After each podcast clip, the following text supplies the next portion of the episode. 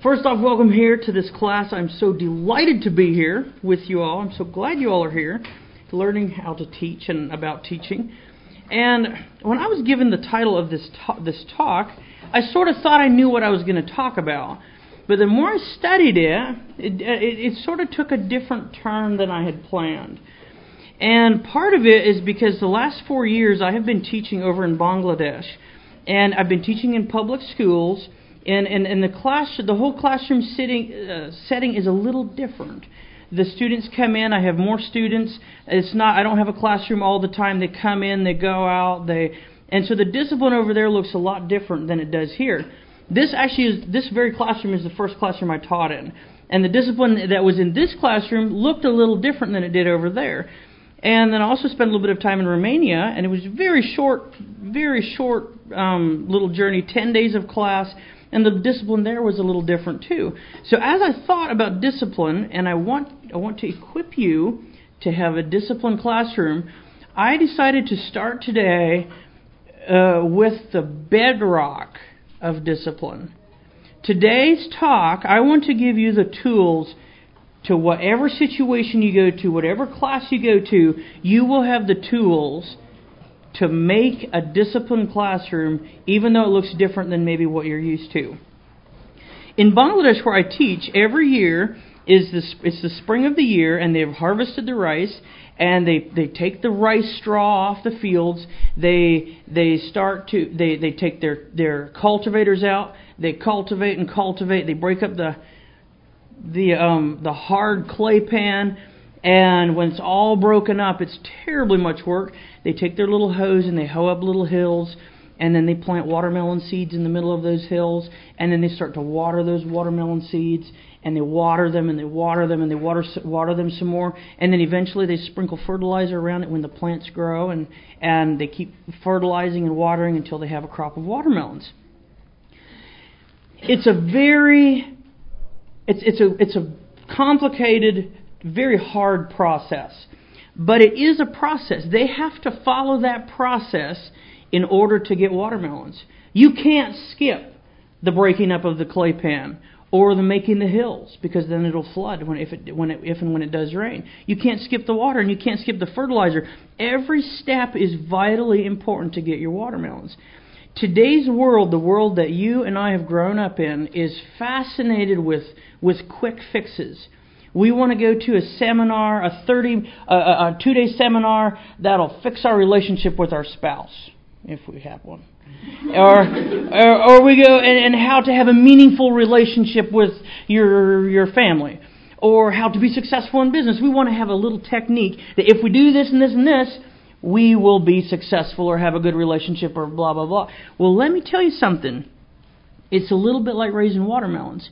You can't skip to the fertilizer. You can't skip to the to the hoeing. You have to do every step in order. You have to and you and you have to make sure your foundation is strong if you're going to have a disciplined, successful classroom.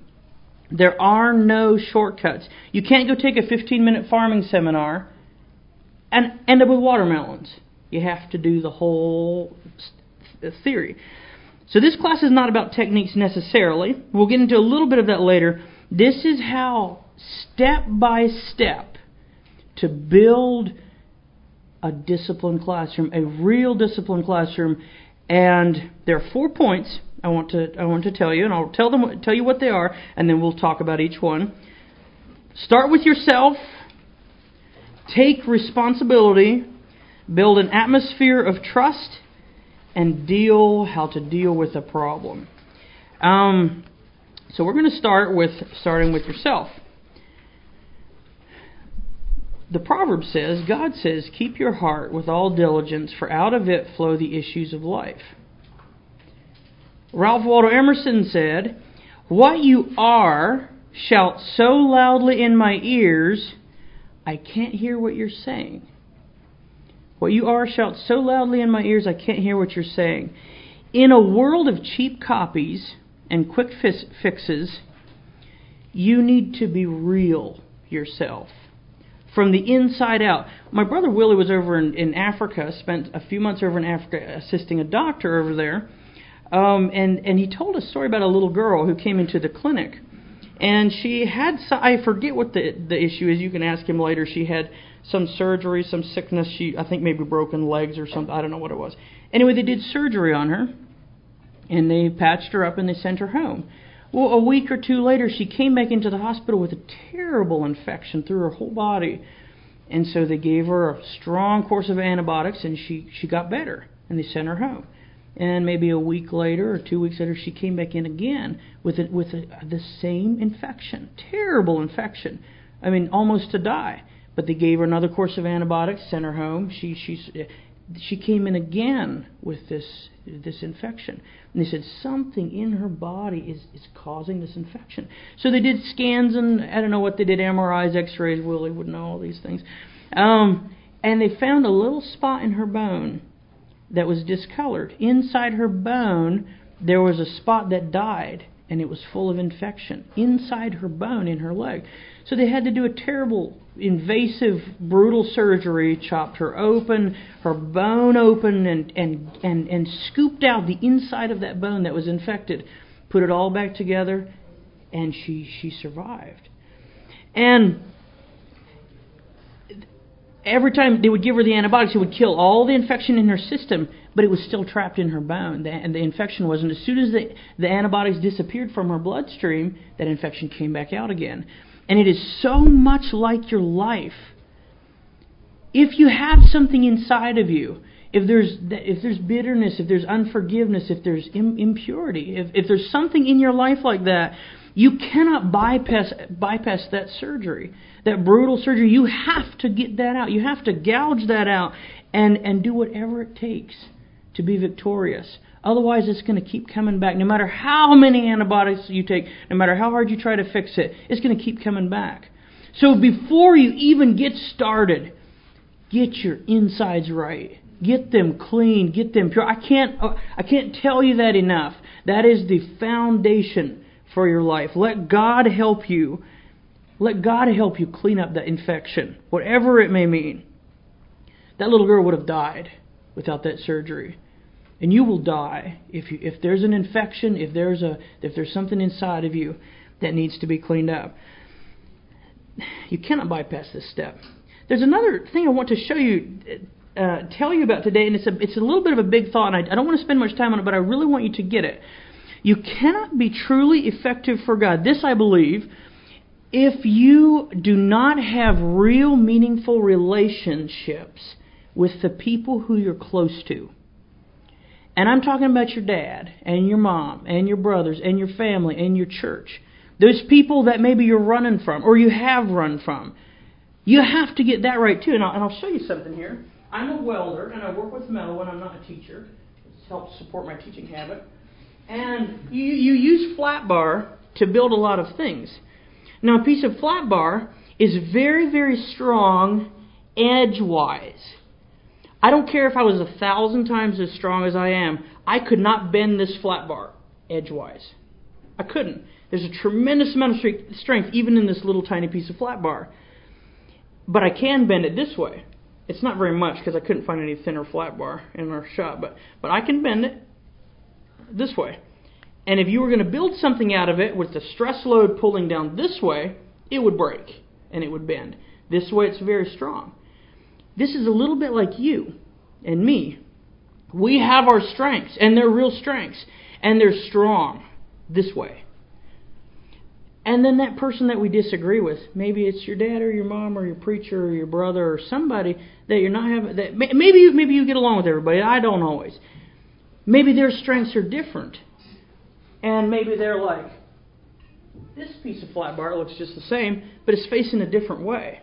This is me facing this way, very strong up and down, very weak side to side. This is the brother you don't get along with. He's sitting this way. He's very strong side to side, but he's not strong up and down. If you can make that into a relationship, which takes heat, I welded this together, a lot of heat, a lot of tension, a lot of work, you can work together. Your strength side to side pairs with his strength up and down and makes something that is unbendable.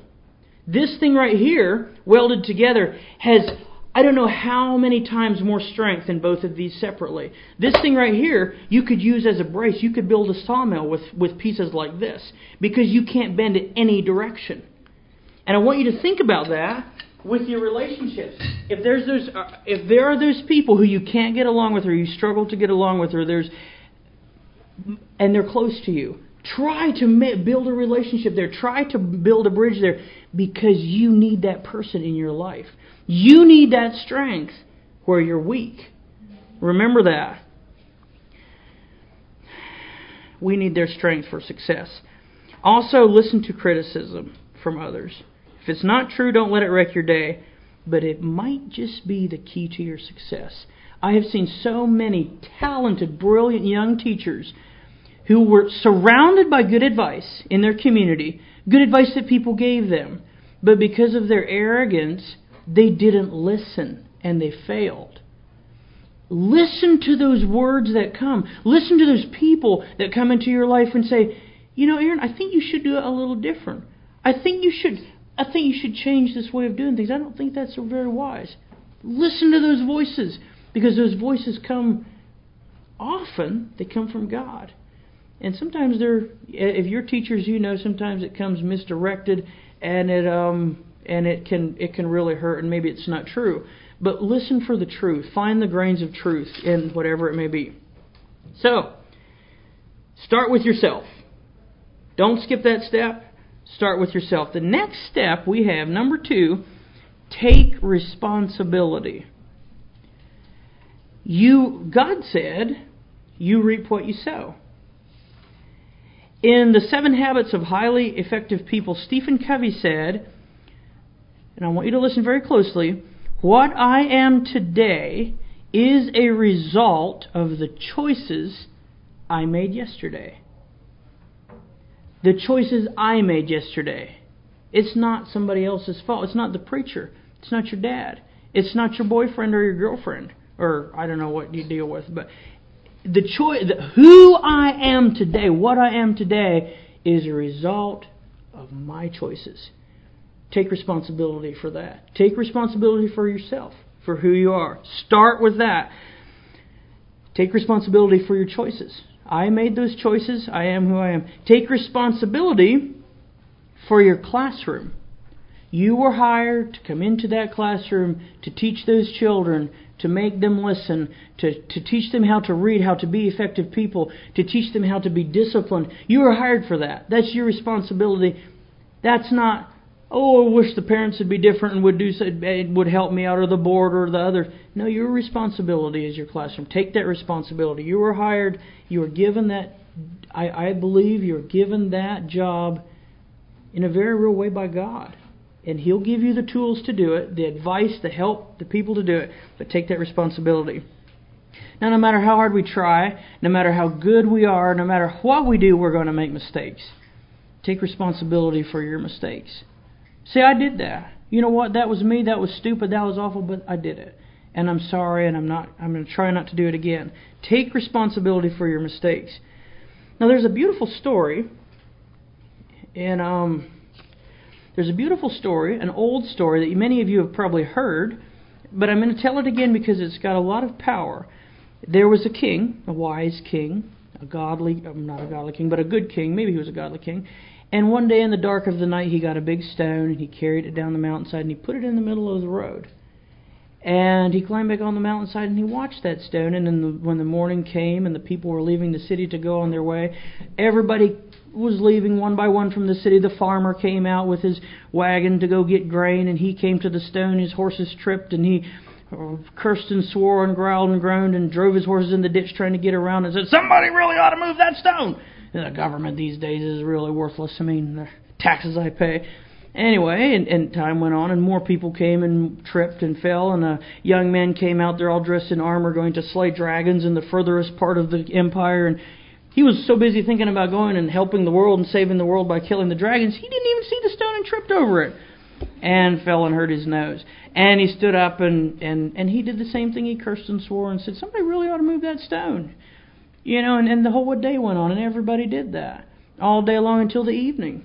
The miller's daughter came by, and she saw the stone in the middle of the road, and she thought to herself, you know, somebody really ought to move that stone. Because somebody could get hurt. And she looked around. She was the only one there. So she got down there and she groaned and heaved and tried and pushed and she moved that stone off the off the road and underneath she found a little box of money. Gold that said, This money is for the, the person who moves the stone. And then she lived happily ever after and all that wonderful stuff. But it wasn't her responsibility, that stone in the road, but she could do something about it. And I want you to remember that. You're going to see so many things in your classroom that might not be your responsibility. If you can do something about it, take responsibility. Take responsibility for those problems. If you can't do anything about it, then don't lose any sleep over it. But if you can do something about it, God just might have shown it to you. He might have shown you that stone so that you can help. You can heal something that's broken. Take responsibility for the problems that you see if you can help them. So, take responsibility for your choices, take responsibility for your actions, take responsibility for your classroom, take responsibility for your mistakes, and take responsibility for the problems that we can influence. That you can influence. And that doesn't matter who you are parent, teacher, child, grandpa. You take responsibility for. So, we've started with ourselves. We've got it right on the inside. We've taken responsibility for who we are, for our classroom. Now we get into the, the, your classroom. Build, this is a very, very important step. Build an atmosphere of trust in your classroom. I think the whole fear and trust scenario, that's the beginning of all the problems. If you can build trust in your classroom, where you trust your students and they trust you, it works. It really works. And I don't care how tough you are and how big you are and how hard you can swing a stick. If there's not trust in your classroom, you will not have a, a, a, a disciplined, uh, uh, effective classroom. There's no technique for this. It has to be built carefully, and I'll tell you somehow to do that. To be first off, in every classroom that I've ever taught at, be it here in Bangladesh or, or, or wherever it may be, there's sort of an unspoken contract going on. The contract sounds a little bit like this.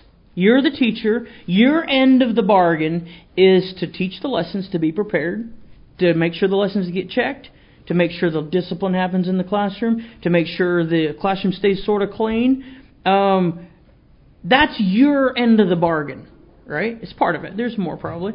The student's end of the bargain is to come to class and to be on time. Well, it's part of your bargain too. And to be and to do their work and to try and to be honest. Okay, if you don't do your end of the bargain, don't expect your students to do theirs. If you're not disciplined, if you haven't studied for the lessons, if you haven't all those things that you're supposed to do as a teacher, you know what? Your students aren't going to feel obligated to hold their of their end either, even if they don't think it all through. They're going to they're, you're not going to have a disciplined classroom. So start with yourself again. I have a friend in Bangladesh. He is a, a uh, the uh, primary school head teacher, the principal, the head sir, and he has a fairly large school. His school has maybe 400 and 450 students from grades one to five, and he's a good friend of mine. And many evenings we will go and we'll walk the street, the little streets of the bazaar there, and we'll drink tea and talk about class and things. And he's a very interesting man. So we're walking along one one evening, and they have these little these little fried snacks there made of vegetables and I don't know what they are. It's sort of like a salty donut, except it's little and crunchy, and they're really good, and they're they're there. And and I and I asked him, I said, well, how, let's stop and have a little snack. I'm sort of hungry. And he looked at me in horror. He's like, Aaron, He's like, Do you eat those things? I was like, Yeah, I do. I like them. I never eat them. He said. I said, Well, why not? I said, This dough. I know these people. This dokkan is good. The, they're they're they're clean. You know, this it's not going to make you sick. It's just vegetables. And he said, Aaron, it's junk food. And I tell my students every day they shouldn't eat junk food. I don't care how good it is. I'm not going to eat it. Because what if my students would come by and they would see me eating this junk food? And and and I told them that they shouldn't eat it. And he, and and I, that really that really struck me. I mean, I eat junk food, and I don't really mind if my students eat a little bit. I mean, don't eat a lot of junk food, but a wee bit surely doesn't hurt. But um, but he but he to him that mattered deeply. He told his students he told his students in in, in class this thing, and he lived it himself. No matter if it looked good, no matter if he was with me and I wanted to eat it. And I thought that's really good. He's respectable. His word matters. What he said, that I, I, I was really challenged by that. And when you, whatever the brother said this morning, was it Neil said about how you drive and how you act and what you say in school and and how you actually live it on the weekend. That's really important. Be who you be who you should be all the time. Be respectable yourself and respectful yourself. Keep your word to your students. That's a big deal. If you promise them to to go on a field trip or to have a snack or something, try to do that. And if you can't do it, then reschedule and, and keep your word. What you say to them, keep your word. This is very, very basic, but it's very, very important. Be honest with them, and they'll be honest with you. More usually. Apologize from your heart fully when you're wrong.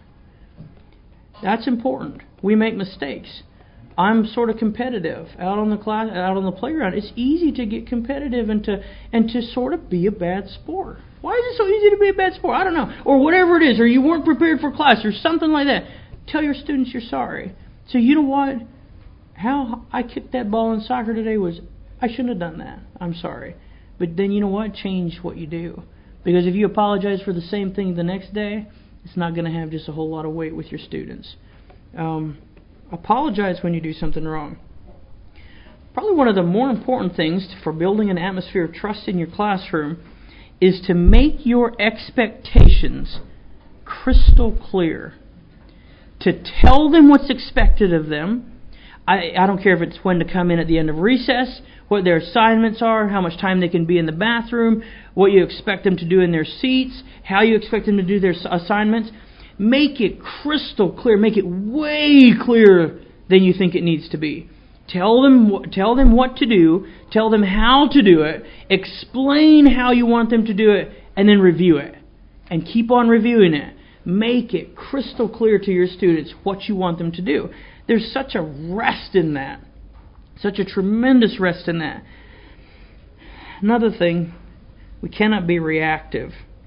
And uh, I like sunlight and I like a full stomach and I like to feel good. I don't like headaches. But you know what? A lot of times when you're teaching your class, there's going to be cloudy days and headaches and yucky food and uh, don't react to those things. And your students are maybe a little naughty that day, and everybody's sort of grouchy. And, and if you snap and growl, they notice. Be don't be reactive. Remember that first and foremost in your classroom, you are teaching them by your example. Be who you want them to be. And then the huge subject of, of fairness. Treat everybody fairly. You want your classroom to be a classroom built on trust, so you're going to want to be fair. Treat your students fairly by treating them differently. You can't treat every student the same. That's not possible and it's not fair. Treat your students according to their needs and explain to them sometimes, but he doesn't have to do this part in his math. Well, you know what? You're a little different. You're done with your math and you're going to be causing trouble if you don't do it. He's not done with his math. He can go ahead and skip that part. And that's being fair. And that's okay. But um but be very careful because their little fair meter is really really sharp. Any little thing, boy, it, it's it's moving. So so try to and and if you do something that looks a little unfair, it's all right to explain yourself. This is why I did what I did just so that they realize that you're trying for your level best to be consistent and to be fair. Don't talk bad about other people. In your classroom, you're going to hear so many things. You're going to hear things about the parents and about the board and about the church and about other teachers. You're going to hear things that you're just you just soon not hear. You're like, "Oh, what am I going to do with that knowledge now?" You know what? be respect, respectful and be nice about those other people. Don't ever. Another teacher, a board member, I don't care how tempting it is. I don't care what you think they said about you or what you heard from the students that their dad said about your teaching. You know what? Never ever go down that road. Don't even start. Don't start talking bad about other people. Now, I want to talk to you a little bit about rules. And every every in building this atmosphere of trust, every teacher is a little bit different. And I, especially over in Bangladesh the last while, and I think this is a very effective system because I am sort of a literalist. I was, especially when I went to school, and so my teacher would make a rule, and okay, so don't hit your classmates. That's pretty self-explanatory, but you can kick them. So you kick them. So the rule is, well, no hitting and kicking. Well, no touching. Seems pretty like a good fix. Well, then it came time to play tag. I can't touch you because teacher said we can't touch. You know, you can't make enough rules to cover all these eventualities. It's not possible. You can't have a rule book big enough to, to cover all the things. So it's much more effective to start with eh, to start with the end in view. And what I mean with by that, instead of all these rules about hitting and kicking and running and noise and fighting, make a mission statement or a code of conduct or something or other like that that's about five items long or four items long. That is the end result that you want. So the end result, let's, let's one of them might be rule number one. Let's say, be kind and respectful to others. All right? That covers so much running in the halls. Was that kind and respectful to the other classes you were trying to study? No. Obviously, the hitting, kicking, biting scenario is out of line. I mean, that's not being kind and respectful. Saying mean things. And you ask your, you, you, you make these rules together with your students. You put them on the board. You put them on the classroom all over. You give them each a little paper. Our mission statement I will be kind and respectful to others. Um, I will be honest. Make your own. Make your own. Not very long. And, and, and, and, and then evaluate, always evaluate their actions by this mission statement. You know, they're, they're waiting a long time in the bathroom. Class didn't start on time. You could make a rule. One minute and 30 seconds in the bathroom after, after recess. Well, maybe they had a problem, you know, and it took them uh, two minutes, you know. It just happens, you know. We're, we're, we're human. And, and, but instead of that, you could say, you know what? You're, you're late again. What you know is that being kind to the rest of the class? I want you to be on time because guess what?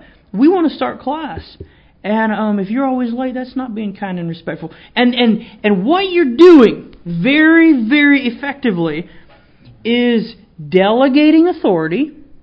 They're able to make their own decisions. They're able to evaluate themselves, and most importantly, you're giving them the tools to make the right decisions themselves. They're not scanning through their mental list of rules and saying, well, it's not included, so I can do this. They're able to say in their hearts, you know what? There's no rule about this, but it's not being honest. You're trying to prepare these children for life. Give them the tools to prepare them for life. I guarantee if you and, and refer back to this mission statement, this code of conduct, many times a day as you need to. And I guarantee when that when that little boy is all of a sudden 45 years old and he's thinking about doing something, those things just might come back into his mind. Is it being kind and respectful to others? You know, whatever it may be, make these make you're preparing these students for life. And you can't be the policeman. There's too many of them.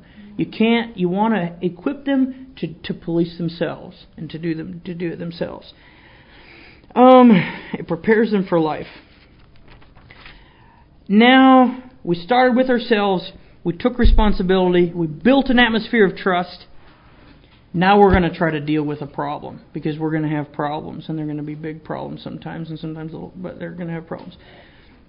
They're what makes teaching so hard, the problems. But remember, while it is the hardest thing, it is your greatest opportunity as a teacher. You're teaching them by example. You're showing to your students how you respond to a problem. They all watch you. Have you ever had that happen in your classroom when somebody does something they know is bad, like they say something out loud in class or they lose their temper? Uh, maybe you have more orderly classrooms and that, but but somebody in the back corner all of a sudden, you know, I, I don't know what they do, but it's something bad, and all the eyes of the classroom instantly on the teacher. What's he gonna do now? You know what? They're watching and they're learning. So, how do we deal with a problem? In a tough situation, when you don't know what to do. When you know what to do, it's pretty easy. When you don't know what to do, stop and listen to the people that are involved. Listen to those children. They come in from the classroom, and you know what? Little little Fred is involved, and you know he's at fault because he's always the bad guy. You weren't even out there. You had come in to use the restroom or something, and and they, you know, they got into a fight, and you know it was Fred's fault. You know what? Listen to the children. What happened? Don't proceed until you have a pretty good idea what actually went wrong. Even when you think you saw what happened, try to listen because sometimes you as a teacher are a lot less God than sometimes we almost need to be. We didn't see it. We didn't understand it. And so listen to start try to fully understand and grasp what each person is saying before you even think about a solution. It may not be as it appears at the first glance. When you do that, when you choose to listen, and when they feel like they're being understood by their teacher, they're a whole lot more willing to listen to your solution. If you deal out your solution before you hear their side of the story, they're not going to want to listen to you. That's just not fair. That teacher's just not fair. You know what? It might have even been fair, but they didn't feel understood. Give them that that gift of understanding. Also, when there is something you don't know what to do, have them evaluate themselves with your mission statement. Ask them in the class setting, you know, you know, Fred or Jemima or whatever. You, is that is that being kind and respectful to others? What you just did. You stole her eraser again, is that being kind and respectful?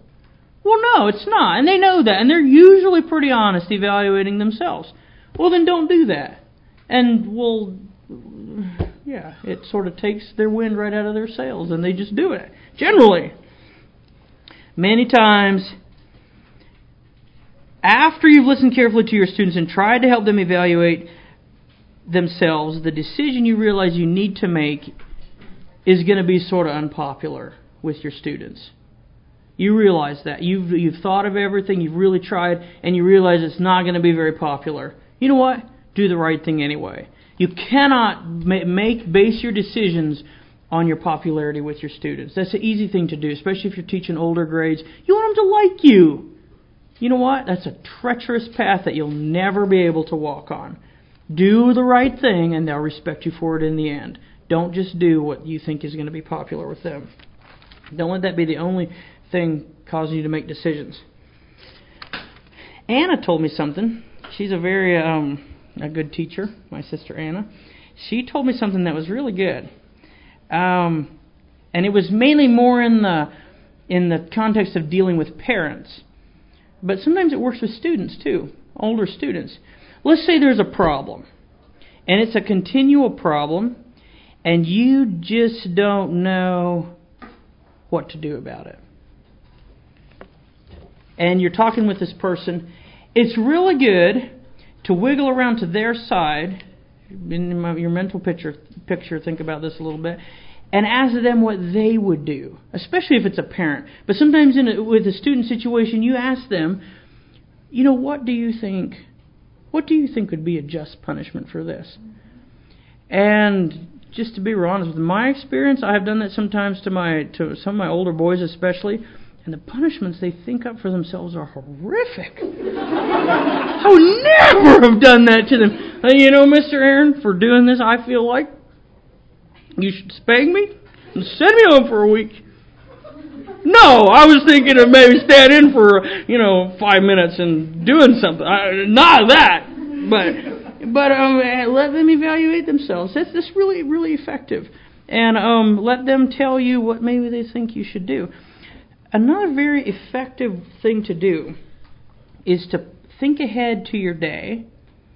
Um, vis- maybe the day before, the at the beginning of the week, and visualize the tough situations that you think you're going to have.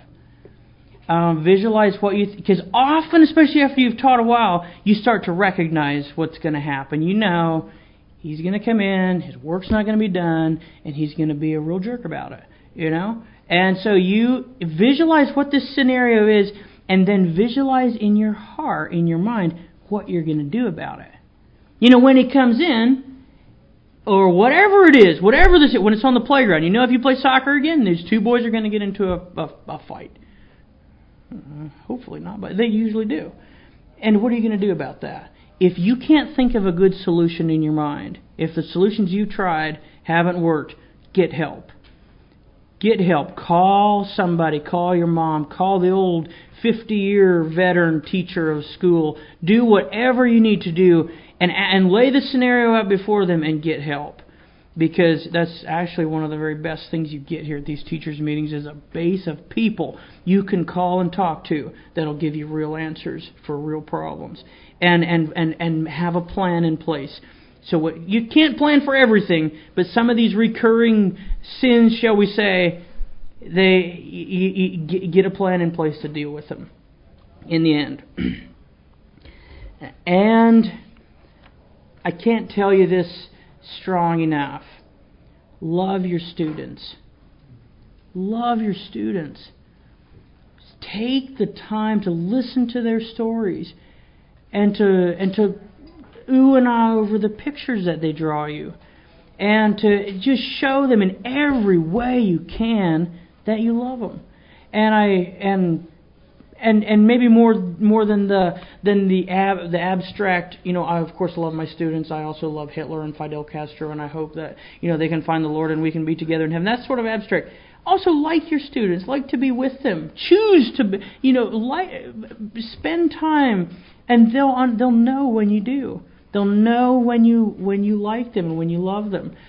It's sort of like an investment.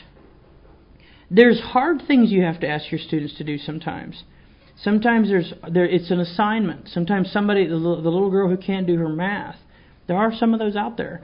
And and and and she's got to try harder than is actually right to get that math done right.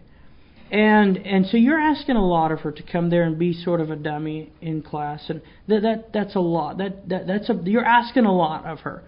Or whatever it is, maybe it's behavior, maybe he's ADHD and he has to sit down. You're asking a lot from him invest into that bank account so that you can withdraw it. Because it's a cost on their part. If you have that student that has a huge problem with it, take him fishing or hunting on the weekend.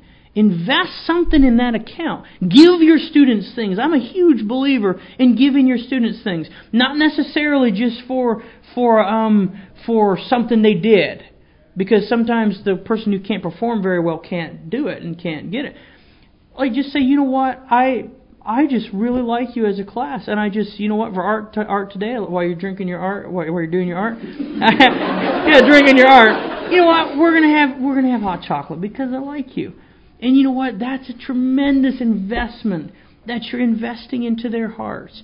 That someday when you have to withdraw, they'll do it for you before you even ask, because they because they trust you and they love you. I can't tell you how important that is. There's I've, I've seen so often, and I've, I've, I've, I, I'm acquainted with a teacher. I don't think any of you guys know. I'm just just saying. Um, and I don't know why he's a teacher. Um, because he doesn't like it. He doesn't like to teach. He doesn't like his students. And he'll say that. And you know what? His students know that. And it's a terrible classroom. It's a terrible classroom and I don't know, I don't know, I don't know how, I don't know why it's why it's happening. Um, but you know what? He he he needs to choose to like them. It's not life is not all about volleyball and nice cars and things like that. Anyway, that was just for free. Um, love your choose to love your students. I'm gonna stop here just. I'm gonna, I want to stop just a little bit early here, if I can, and ask if you have any thoughts. So I have some. Actually, here let let me just give you these, let, let you, if you have any thoughts, give them now. Do you have any thoughts on discipline and and um, what works for you or what doesn't work for you, or some little tip that you would like to share? or something that I said wrong. I usually generally do that five or six times. Mm-hmm. Yes? What you said about expecting Mhm. good out of your students. I found that generally true. Mhm. Expect good out of them. Mhm. They will live up to your expectations. Isn't that the truth? That is a very good thought. He said, expect good out of your students and they'll live up to your expectations. They will also when you expect bad. Isn't that the truth? They'll also do it if, if you expect bad. And I think a special caution if you had a real problem with a student and he moved on to the next room, don't bother telling the next teacher about that. About, like, if it's a disciplinary problem. Because generally, those problems can be as much our fault as the teacher as it is the student's fault. And to go give him a dirty slate going on to the next room is not the best thing you can do for him. Give give him a clean slate to go on because it probably was your fault anyway. But that's that's such a very good point. Expect the best from your students.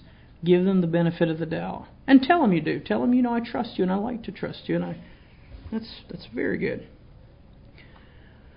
Well, You know, there's situations where there's children where we don't, I don't know if I should say we, but we don't know their whole home situation. And there's sometimes that plays a big part in, in children's. We can't be too hard on that, and it's hard, hard things to deal with because it's not really.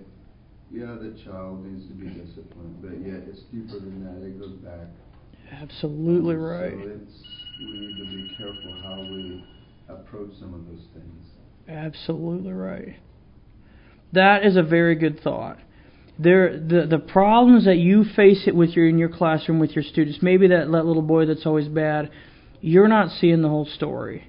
There's there might be home issues. There might be other issues that you don't even see, and to just you that that takes special grace and it takes a lot of wisdom. And it also takes some time. Go see if you can visit those people. See if you can learn to understand what's what's making this little boy do what he's doing or little girl because that'll give you some of the tools to deal with it. That's very very good advice. And that's coming from a father. And um and and I think that's really good. I think parents they send their students to our to our classrooms and they trust us to learn to know their children deep enough that we can affect them positively. To invest our hearts and our lives in their children until we understand them. Just to dish out punishments and without learning to know and understand the actual needs of the child can be very, very harmful to your to your children. Any more thoughts? Those are very good. Just give a wholehearted amen. very good. The love, I think that covers so much of those misunderstandings. Mm-hmm. When you really care about those children, even if their home situation is rough and they bring a whole bunch of baggage, That's right. it totally changes the way they think, even if you, you do need to deal out. That's exactly right. Because how many stories have you heard where the where the where the little boy says, except now he's a fifty year old man, he says, You know that fifth grade teacher of mine made all the difference in the world. And you know that's the that's the fifth grade teacher we want to be. We want to be that person that can help them. Okay, I think we're going to close here. I think another bill's about bill's about to go. I'll say a little bit more here, and then we'll close. Just like growing watermelons takes time and preparation and energy and planning, and it needs to be done step by step and cannot be accomplished quickly with no effort. It is worth the time and effort to do it right. And remember, you are not in this alone. You are surrounded by parents, other teachers, the school board, the parents, well, I think I said that, and even the other students. And they all want you to succeed. They want you to be a success. They want you to have a disciplined classroom. They want to give you the help that it takes to get there. But most of all, you are surrounded by God, who is full of wisdom and mercy. And when we go with Him and take His plan, in the end we will succeed. So go with God and in His strength Go and change your world. You are dismissed.